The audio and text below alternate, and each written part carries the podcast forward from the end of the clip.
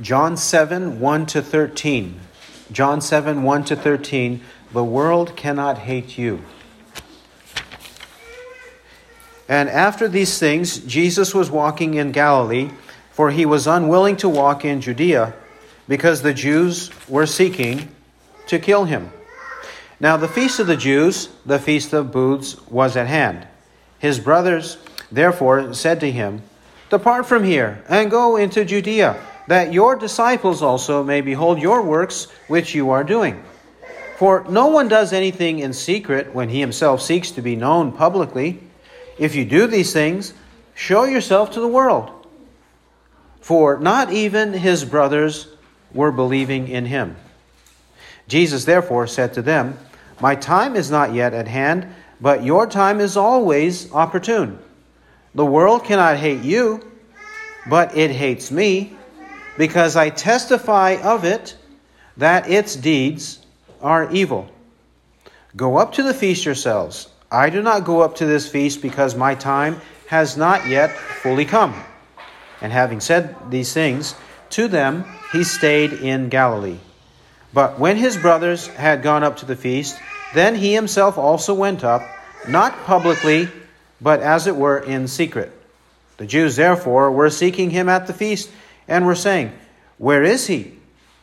And there was much grumbling among the multitudes concerning him. Some were saying, he is a good man. Others were saying, No, on the contrary, he leads the multitude astray. Yet no one was speaking openly of him for fear of the Jews. Amen.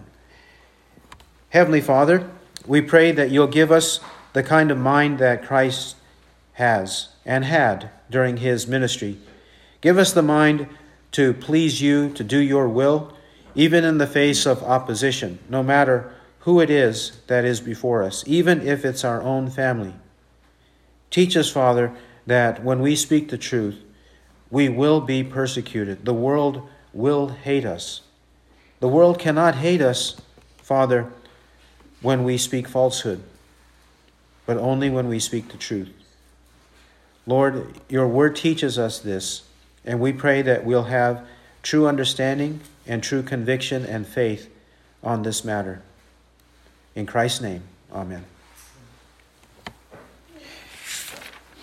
In the previous chapter, the dialogue that he had, the exchange he had with the crowd of the 5,000 men plus women and children, that has ended. Then we pick up with a new season and a new festival that is about to take place in chapter 7. Jesus is about to go to the Feast of Booths. Well, with this incident, before he actually goes to the feast, he has a dialogue with his family. In the pre- previous chapter, he had a dialogue with the crowds, the multitudes. Now he has one with his own brothers. Just as the crowds did not believe him, his brothers, in this more intimate and private setting, do not believe him either. The population doesn't believe him, and his own people, his own kindred, do not believe him. This is what we learn in chapter 7 about his own family. 7, verse 1. After these things, Jesus was walking in Galilee, for he was unwilling to walk in Judea because the Jews were seeking to kill him. The dialogue that he had in chapter 6 also took place in the northern regions in the city of Capernaum. He continues to remain in the northern region of Galilee, the northern province of Galilee, because it says in chapter 7, verse 1 in Judea, and Jerusalem is the capital of Judea and was the capital of the whole nation of Israel, even including Galilee, Samaria, and Judea. It was the capital. And in the capital, we have the temple. And in the temple, we have the priests and the Levites. We have the scribes and the Pharisees. We have the Sadducees. We have the whole central authority of the nation of the Jews residing there in Jerusalem and in the province or region of Judea. Because they are there in greater numbers and they have the power of that region, Jesus knows that if he goes there and the time is not right, he might be put to death. It says he was unwilling to walk in Judea because the Jews were seeking to kill him. Yes, the Jews who think that they are loving and kind people, the Jews who believe that they have better wisdom and the correct interpretation of the Bible, they are the ones who are seeking to persecute Jesus Christ to death. They want to kill him. For example, chapter 5. Chapter 5, 16. In chapter 5, Jesus healed a man, and he did it on the Sabbath day. In the aftermath of that, we pick it up at 516. And for this reason, the Jews were persecuting Jesus because he was doing these things on the Sabbath. But he answered them, My Father is working until now, and I myself am working. For this cause, or for this reason, therefore, the Jews were seeking all the more to kill him, because he not only was breaking the Sabbath, but also was calling God his own Father, making himself equal with God. They had no valid basis to kill him, yet they wanted to kill him. At least since chapter 5 in John here. They want to kill him. And that, that continues into chapter 7. Because they want to kill him, he avoided that region. We pick it up at verse 2.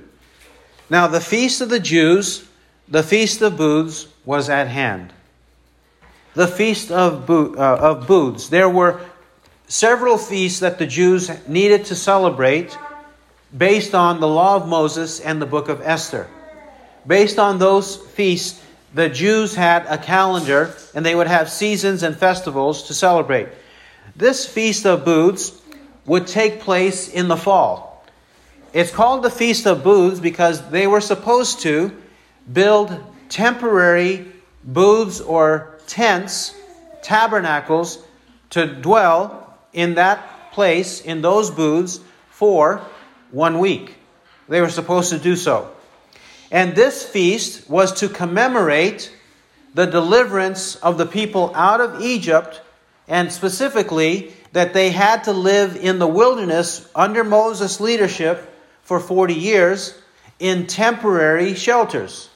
In temporary shelters to commemorate the fact that after their deliverance, they were now in the desert, in the wilderness, for 40 years, and they needed to depend all the more on God to grant them provisions in the 40 years of wilderness wandering. It was to commemorate the faithfulness of God in a very barren place, in a very uh, place where they were in utter dependence on God. It was to remind them to do so. Further, we know from Deuteronomy, we can read about this, for example, in Leviticus chapter 23. In Deuteronomy chapter 16, we may also read. And in 1616, it actually says that every male among the Jews needed to make sure he was present at three annual festivals. At three of the several annual festivals, they needed to make sure they were present. And one of them was the Feast of Booths. At the Feast of Booths, Jesus had to go and Jesus' brothers had to go. They all were compelled by the law of Moses to attend this festival or feast. Verse 3 His brothers therefore said to him, Depart from here and go into Judea, that your disciples also may behold your works which you are doing. For no one does anything in secret when he himself seeks to be known publicly. If you do these things, show yourself to the world for not even his brothers were believing in him. Their words are words of mockery. Their words are words of temptation and mockery in verses 3 and 4. They are taunting him. They're challenging him to do something if he claims to be the Christ. That's what they're doing in verses 3 and 4. If we don't understand their tone, tone of mockery. Verse 5 makes it clear because John the Apostle tells us Not even his brothers were believing in him. They don't believe in him. They don't believe he is the Christ. Well, verse 3. Notice what they say exactly. It first tells us his brothers in verse 3, and in verse 5 it says his brothers. Verse 10, his brothers. Who is speaking here? The text of Scripture says his brothers. Taken at face value, taken in the normal way in which the word is used, in context, we're talking about brothers in his own family, his own immediate family. We might also say his nuclear family, his own immediate family. In that family, he had brothers. He had literal brothers. It doesn't say cousin brothers. It does not say relatives. It says brothers. Keep your place here and turn to Mark chapter 6. Mark chapter 6. Verse 1. Mark 6, 1 to 6. And he went out from there, and he came into his hometown, and his disciples followed him. And when the Sabbath had come, he began to teach in the synagogue, and the many listeners were astonished, saying, Where did this man get these things? And what is this wisdom given to him? And such miracles as these performed by his hands? Is not this the carpenter, the son of Mary, and brother of James, and Joseph, and Judas, and Simon? Are not his sisters here with us? And they took offense at him. And Jesus said to them, A prophet is not without honor except in his hometown, and among his own relatives, and in his own household. And he could do no miracle there except he laid his hands upon a few sick people and healed them. And he wondered at their unbelief. Similarly, we have the townsmen in a commotion wondering who is this man teaching on the Sabbath? How does he have wisdom? How does he have miracles? And then they say their disdain comes out more clearly in verse 3.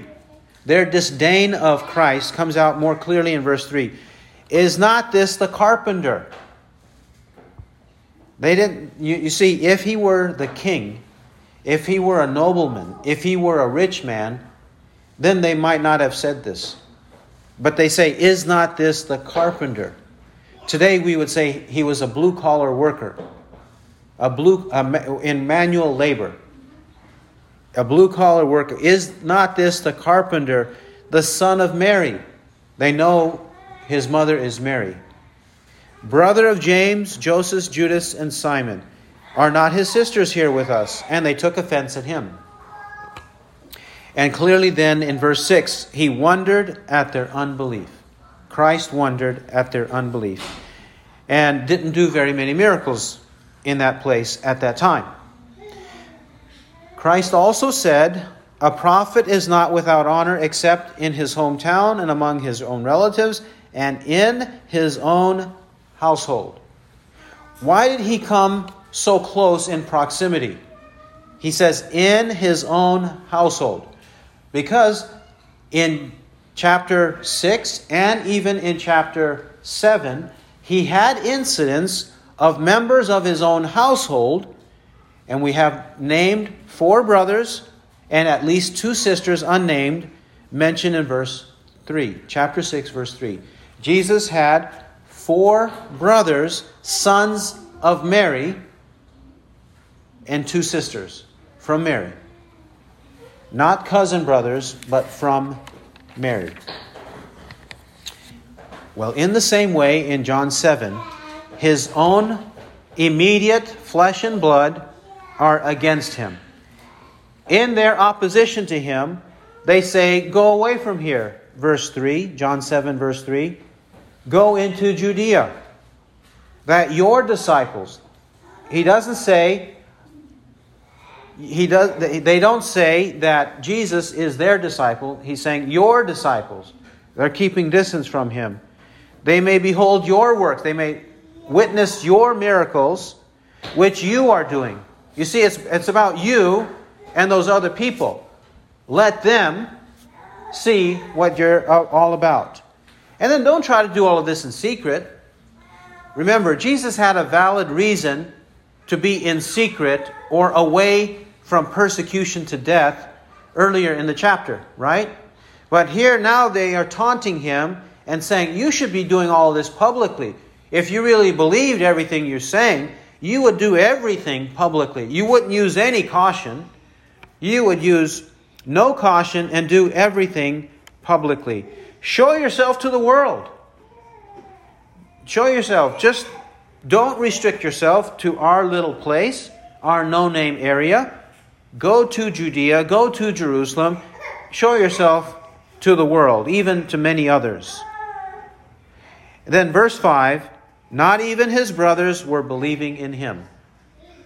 Remember, we said from earlier passages in the book of John, John is apt, John is inclined to tell us example after example of true faith and false faith.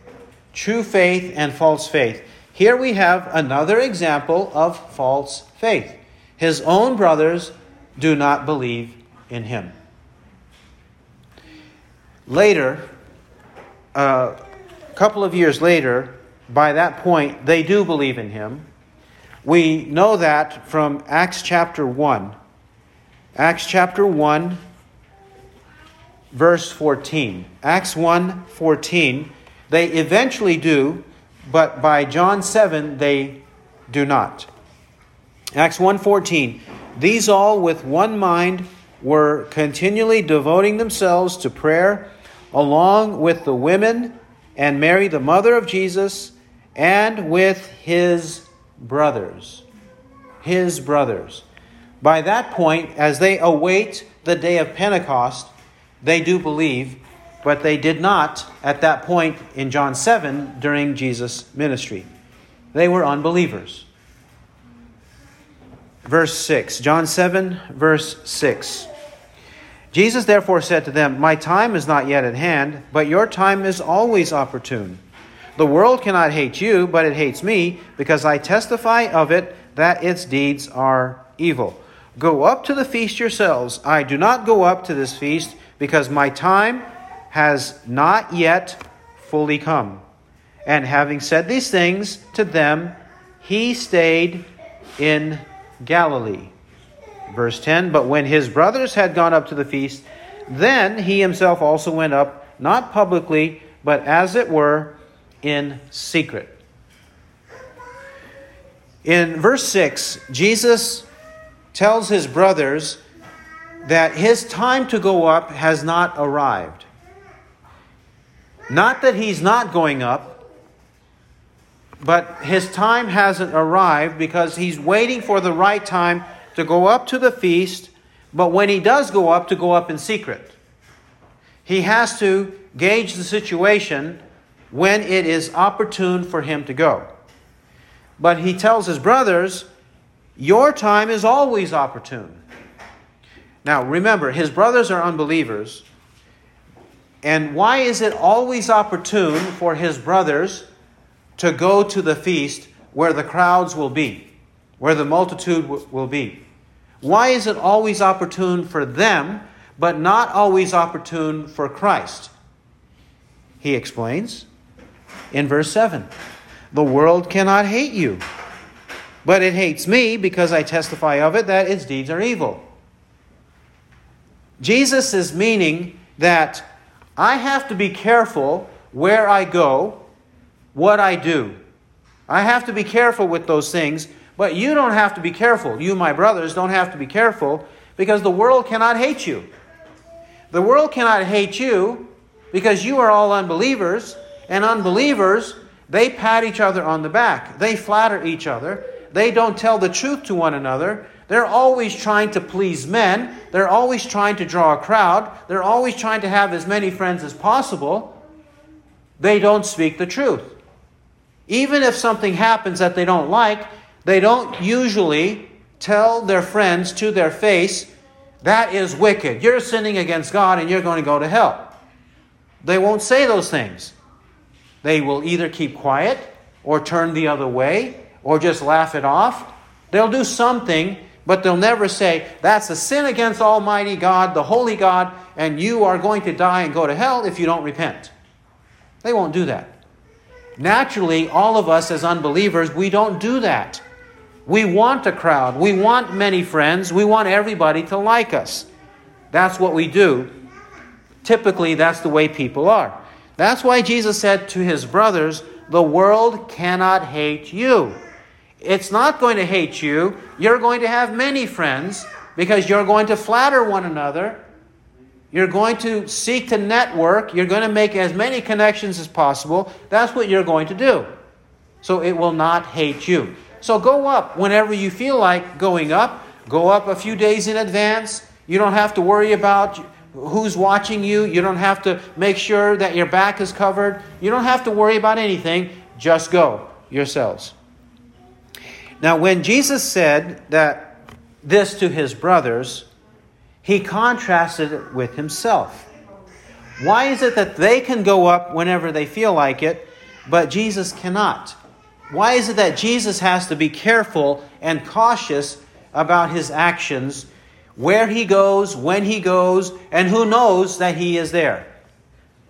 Verse 7. John 7 7. Because I testify of it that its deeds are evil. I testify of it that its deeds are evil. Because Jesus had no qualms of telling people that they were sinning, whoever it was. If he had a, a woman such as the woman of Samaria in John 4, who was agreeable to talking with him, he would talk to her according to that situation. He did not berate her, he did not call her daughter of the devil. He did not berate her or anything like that because she was agreeable to talking to him. But when he was in another situation and he had to deal with somebody who should have known better, who should have responded better, and they would not, they resisted and they start lobbing accusations against him, then he he would fight back and he would lob accusations against them. They would slander him with accusations, but then he would tell the truth to them and tell them about their true nature, like John chapter 8. In John chapter 8, they turn up the heat against Christ. They start to imply some things and even explicitly mention some things. So finally, for example, in John 8 44, Jesus says, You are of your father, the devil. He lets them have it. He didn't say that to the woman of Samaria. He didn't even say that to Nicodemus in John chapter 3. He told Nicodemus that he's an unbeliever, but he didn't say, You are of your father the devil, because even Nicodemus, as an unbeliever, did not turn up the heat to lob accusations against Christ. But in John 8, they start to do that, so Jesus throws it back on them. And because Jesus testifies of it that its deeds are evil, they hate him. They hate him. And they will hate us also if we testify of their evil deeds. Verse 8 Go up to the feast yourselves. I do not go up to this feast because my time has not yet fully come. Jesus is not lying here in verse 8. He's not deceiving them in verse 8. He just told them, You can go at any opportune time. I cannot do that. But when my time has fully come, I will go up, because I know that I must go up because of obedience, faithful obedience to the law of Moses. It is my duty to obey the law of Moses. I will go up. I'll go up when it is the right time.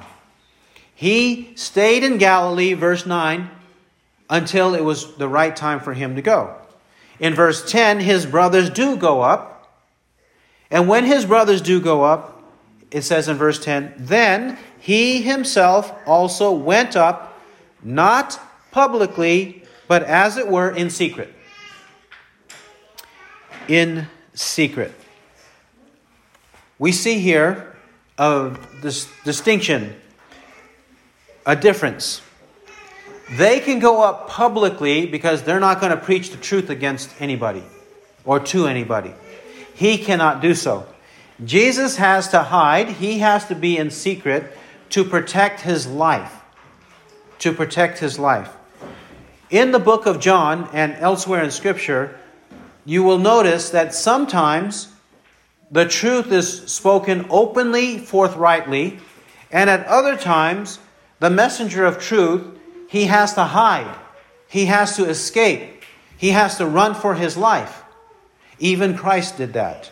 In John chapter 8, when they picked up stones to throw at him, in John 8 59, at the end of the chapter, therefore they picked up stones to throw at him, but Jesus hid himself and went out of the temple. In John 7, he's cautious, and in John 8, he's cautious. When he knew that they wanted to stone him to death, he fled. He ran for his life in some hidden place. That's what he did. At the right time, eventually, Jesus will die on the cross. And even at the right time, we might have to die. But meantime, we do what's necessary to be cautious and careful about our own life that we might preserve it to preach and teach the gospel, to raise our families to know Christ, and to continue living in the world. Verse 11, John 7 11. The Jews, therefore, were seeking him at the feast and were saying, Where is he? And there was much grumbling among the multitudes concerning him. Some were saying, He is a good man. Others were saying, No, on the contrary, he leads the multitude astray. Yet no one was speaking openly of him for fear of the Jews. The Jews naturally are curious. So far, Christ has been attending the festivals. He has been in Jerusalem and in Judea. He has been present. And everybody knows something about him. They know he performs miracles, they know he preaches, they know he has this amazing wisdom, the, the wisdom that comes from knowing the scriptures and explaining it promptly and accurately for any given situation. Jesus had that kind of wisdom. So they are naturally curious where is he in verse 11? However, there is some disagreement among them. There is some confusion and commotion around uh, among them. They are grumbling. They're grumbling at each other because on the one hand, one group says he's a good man. On the other hand, no, they say he's not a good man because he leads the multitude astray. He's not just leading one or two men astray, he's le- leading many, many people, crowds of people astray. Why would they say he's leading the crowds astray? Because the crowds have been taught by the scribes and the Pharisees. The crowds have been taught by the Sadducees and the Herodians. The crowds have been taught by the religious establishment. The crowds have been taught by the Sanhedrin. They have been taught by these elders among the people, and therefore if Jesus is preaching against the religious establishment, then he must be somebody leading the multitudes astray. They don't have the ability to discern, they don't have the ability to understand what exactly is he saying and does his teaching conform to Scripture or contradict Scripture. They don't have that discernment to do so because they're so caught up with well, the multitudes who are taught by the religious establishment, we might say today, by the seminaries of today, or by the mega pastors of today, since the crowds are taught by these very persuasive, very honorable, worldly speaking, honorable men, and these days women, since they are taught that way by so many, how could so many people be wrong? Right? So, this is what's going on. The multitudes are noticing there is some difference, and so they are being picked off away from the Pharisees and away from the Sadducees, and they're being drawn to Christ. Now, we know that they are being drawn to Christ mainly because of his miracles. Not mainly because of his message, but because of his miracles. Nevertheless, it's causing some division among the people because the multitudes don't have 100% devotion to the religious establishment. So now there's confusion and there's commotion among them. This is what the truth will do. The truth will inevitably create some division, but that division is not a sinful division. That division is a necessary division. It's not a sinful division, but a necessary division. When the truth is proclaimed. Of course, when falsehood is proclaimed, it produces an unnecessary division. Those who preach false doctrine produce, bring about an unjustifiable division and contention and faction in the church.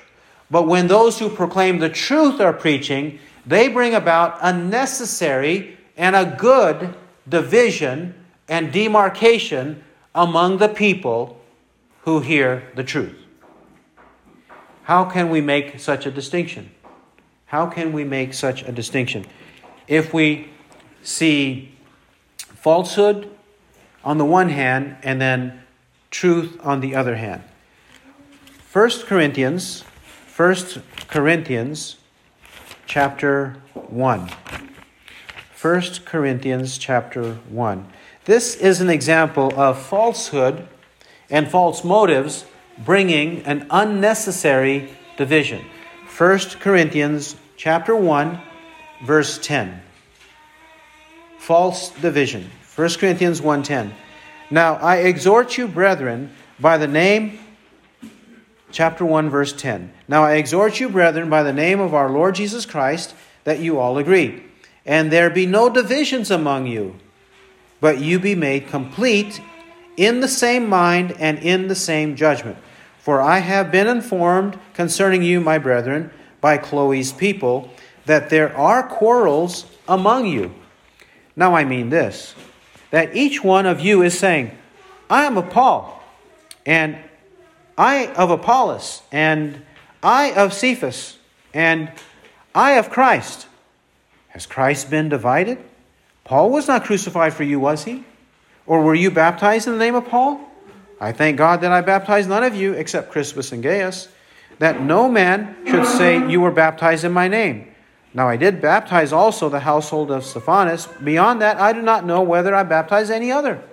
For Christ did not send me to baptize, but to preach the gospel.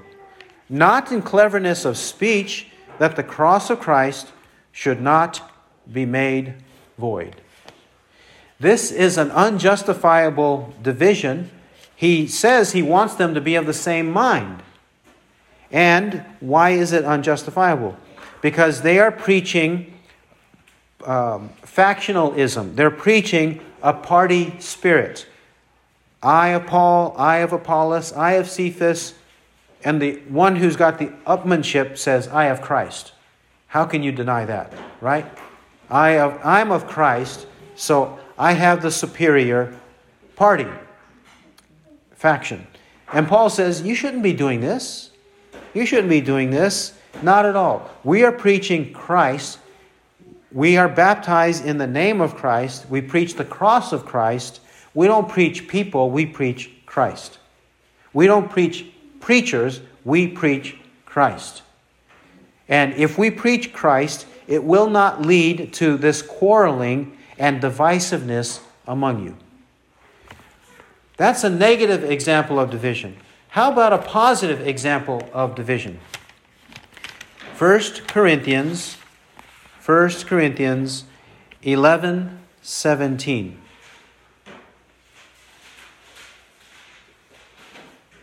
1 Corinthians 11, 17 to 19.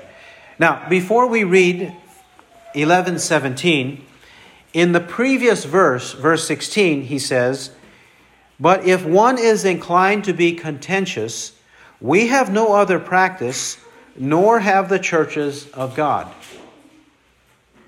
Okay? In 1 Corinthians 11, 1 to 16, he preached or he taught his doctrine, the apostolic doctrine, in chapter 11, 1 to 16. That's what he preached. So he's preaching the truth. When he preaches the truth, inevitably somebody will be contentious, which is what he's saying in verse 16. If one is inclined to be contentious, he's saying, when that contention arises, because I had preached the truth, he's saying, we have no other practice. That is, I'm not going to entertain that contention. I'm going to speak against the contention, rising up against the truth I just preached.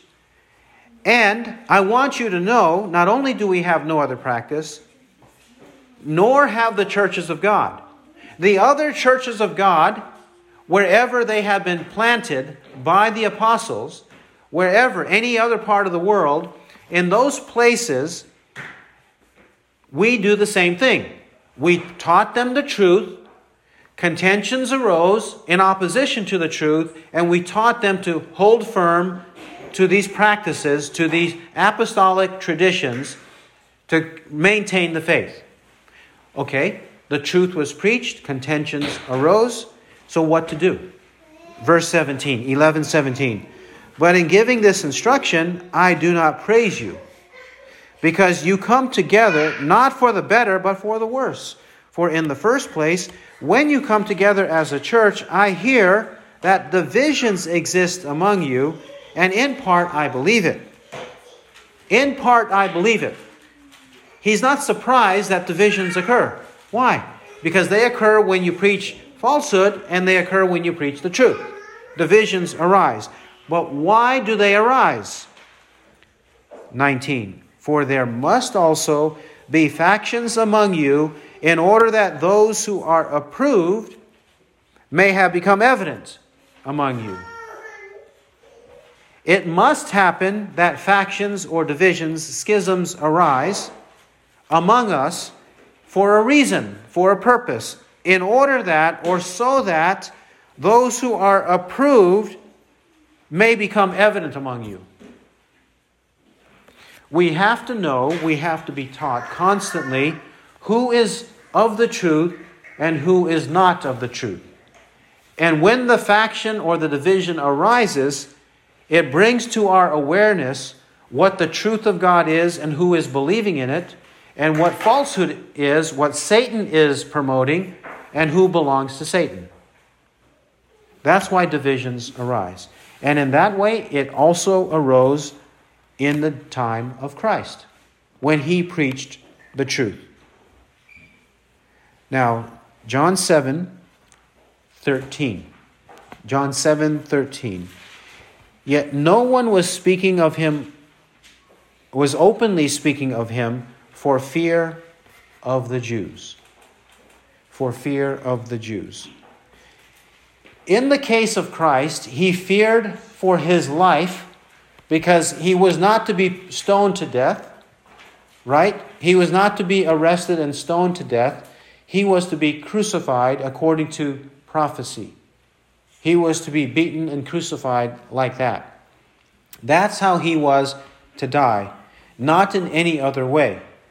And at the right time, by the right authorities in a public setting, which all happened according to prophecy. That's the way in which he was to die.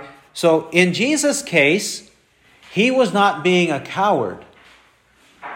His disciples in the book of Acts, whenever they were threatened with physical harm and they escaped, such as the Apostle Paul in Acts chapter 9, he escaped out of the city with the help of some disciples through a window in a basket in the wall of the city, right? Acts chapter 9 teaches us that. And even 2 Corinthians 11 reiterates that point that that's how Paul the Apostle escaped.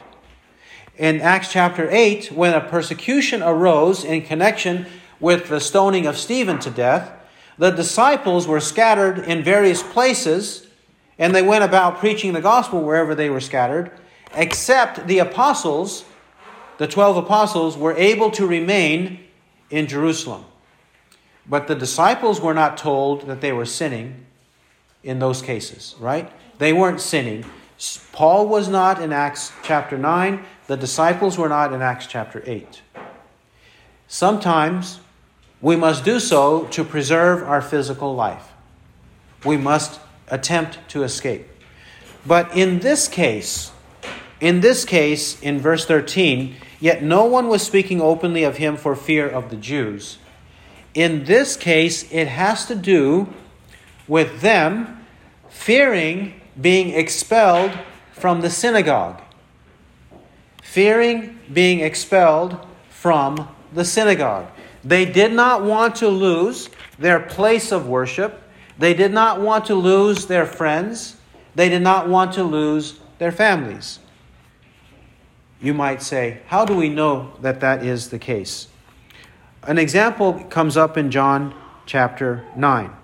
John chapter 9. John chapter 9. There was a man who was born blind. He was healed. He was healed by Christ. And then the Pharisees, the Jews, they approach the parents of the man who was healed of his blindness. They approach the parents of the man and interrogate them as to their own son. They ask about the, the son of these parents. So it says in verse 20, John 9 20. His parents answered them and said, Answered them, the Jews, We know that this is our son, and that he was born blind. But how he now sees, we do not know. Or who opened his eyes, we do not know. Ask him. He is of age.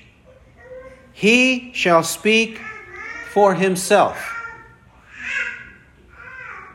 Are they saying this because they want the facts to be correctly conveyed to the Jews? Or are they saying this for some other reason? Verse 22.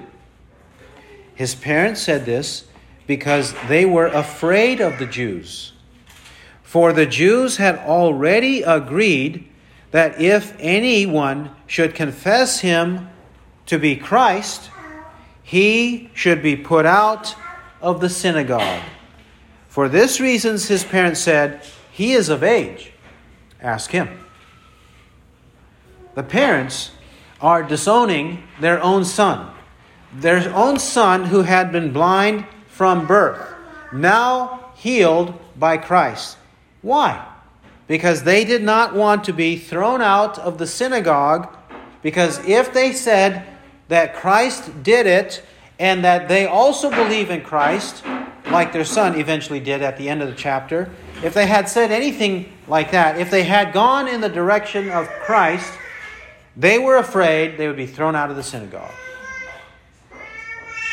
This is the reason that they were afraid, even, I think, in John chapter 7, verse 13. They were afraid of losing friendships. They were afraid of losing their favor with the people. They were losing, uh, about to lose favor in the community, or possibly in the community, in the workplace, in the marketplace, wherever they go. They didn't want to have people speaking against them and acting against him, whether throwing them out of the synagogue, their place of worship, their local place of worship, or throwing them out of employment, or whatever it might be. They were fearful for those reasons. And this is why John concludes this section for fear of the Jews. Let's preach Christ to our families, no matter what they say, to our friends, no matter what they say or might say, and to our employers, no matter what they might say. Even in churches, no matter what the pastor or the leadership might say. We have to speak up, we have to say the truth. We now even have to do so to our own government. Our own government, whether local or national, in whatever sphere, we have to speak up and speak up for the truth. The world cannot hate you, but it hates me, because I testify of it that its deeds are evil. Let's be just like Christ, our Lord and Savior.